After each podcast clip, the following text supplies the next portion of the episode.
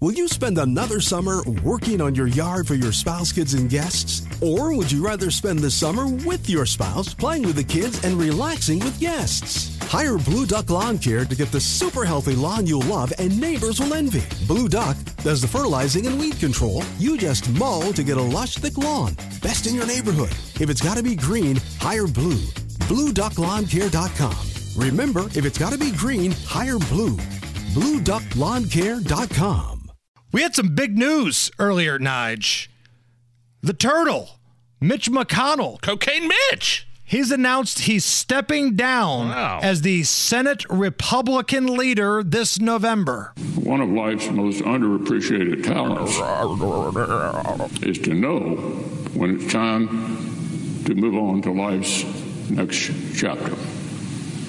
So I stand before you today, Mr. President, and my colleagues, to say this will be my last term as Republican leader of the Senate. I'm not going anywhere anytime soon. However, I'll complete my job my colleagues have given me until we select a new leader in November and they take the helm next January. He's electric.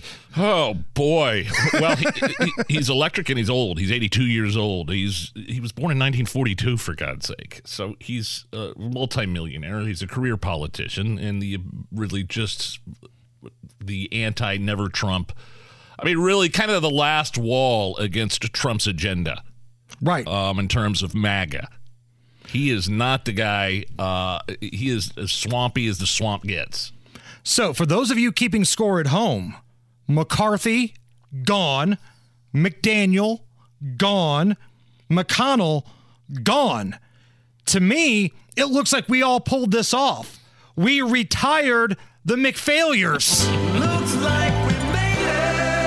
And, and by the way, not to mention the other losers. Kinzinger's gone. Romney's out of there. Liz Cheney.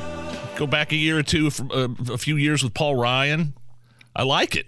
So now the question becomes who's next? Who's on the on deck circle? Who's going to get the call to come up and be the Senate Republican leader? Now, we don't know if that's going to be the minority or the majority. Uh, big election coming up. But some names that I've thrown out here. Now, you know me, I'm a sports betting guy. This is my big betting board. Imagine you've walked into your favorite casino in Vegas, whether it's Circa, whether it's, you know, the MGM Grand, and you see the big board of odds and bets. These are my favorites right now to replace Mitch McConnell. Tell me what you think. Okay.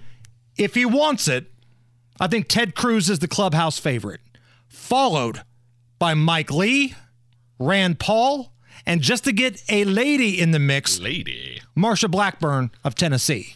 That's my field right now. My favorite to win the whole thing, if you will, using March Madness terminology, is Ted Cruz. The question is, does he even want Well, it? I, I, I would go out on a limb here. I don't think it's going out on a limb. Actually, saying uh, Thune. What's his name? Thune from uh, South Dakota. He's the number two behind Mitch. Uh, there's also uh, Cornyn out of Texas. Who those guys.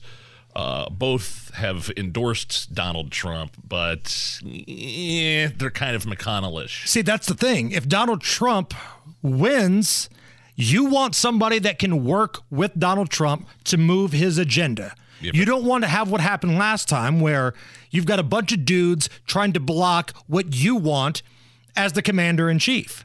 So that's why I'm going with Cruz, Lee. I'd love to see Rand Paul, and then Marsha Blackburn of Tennessee. So that's my short field tweet at us. Let us know what you think at Hammer and Nigel.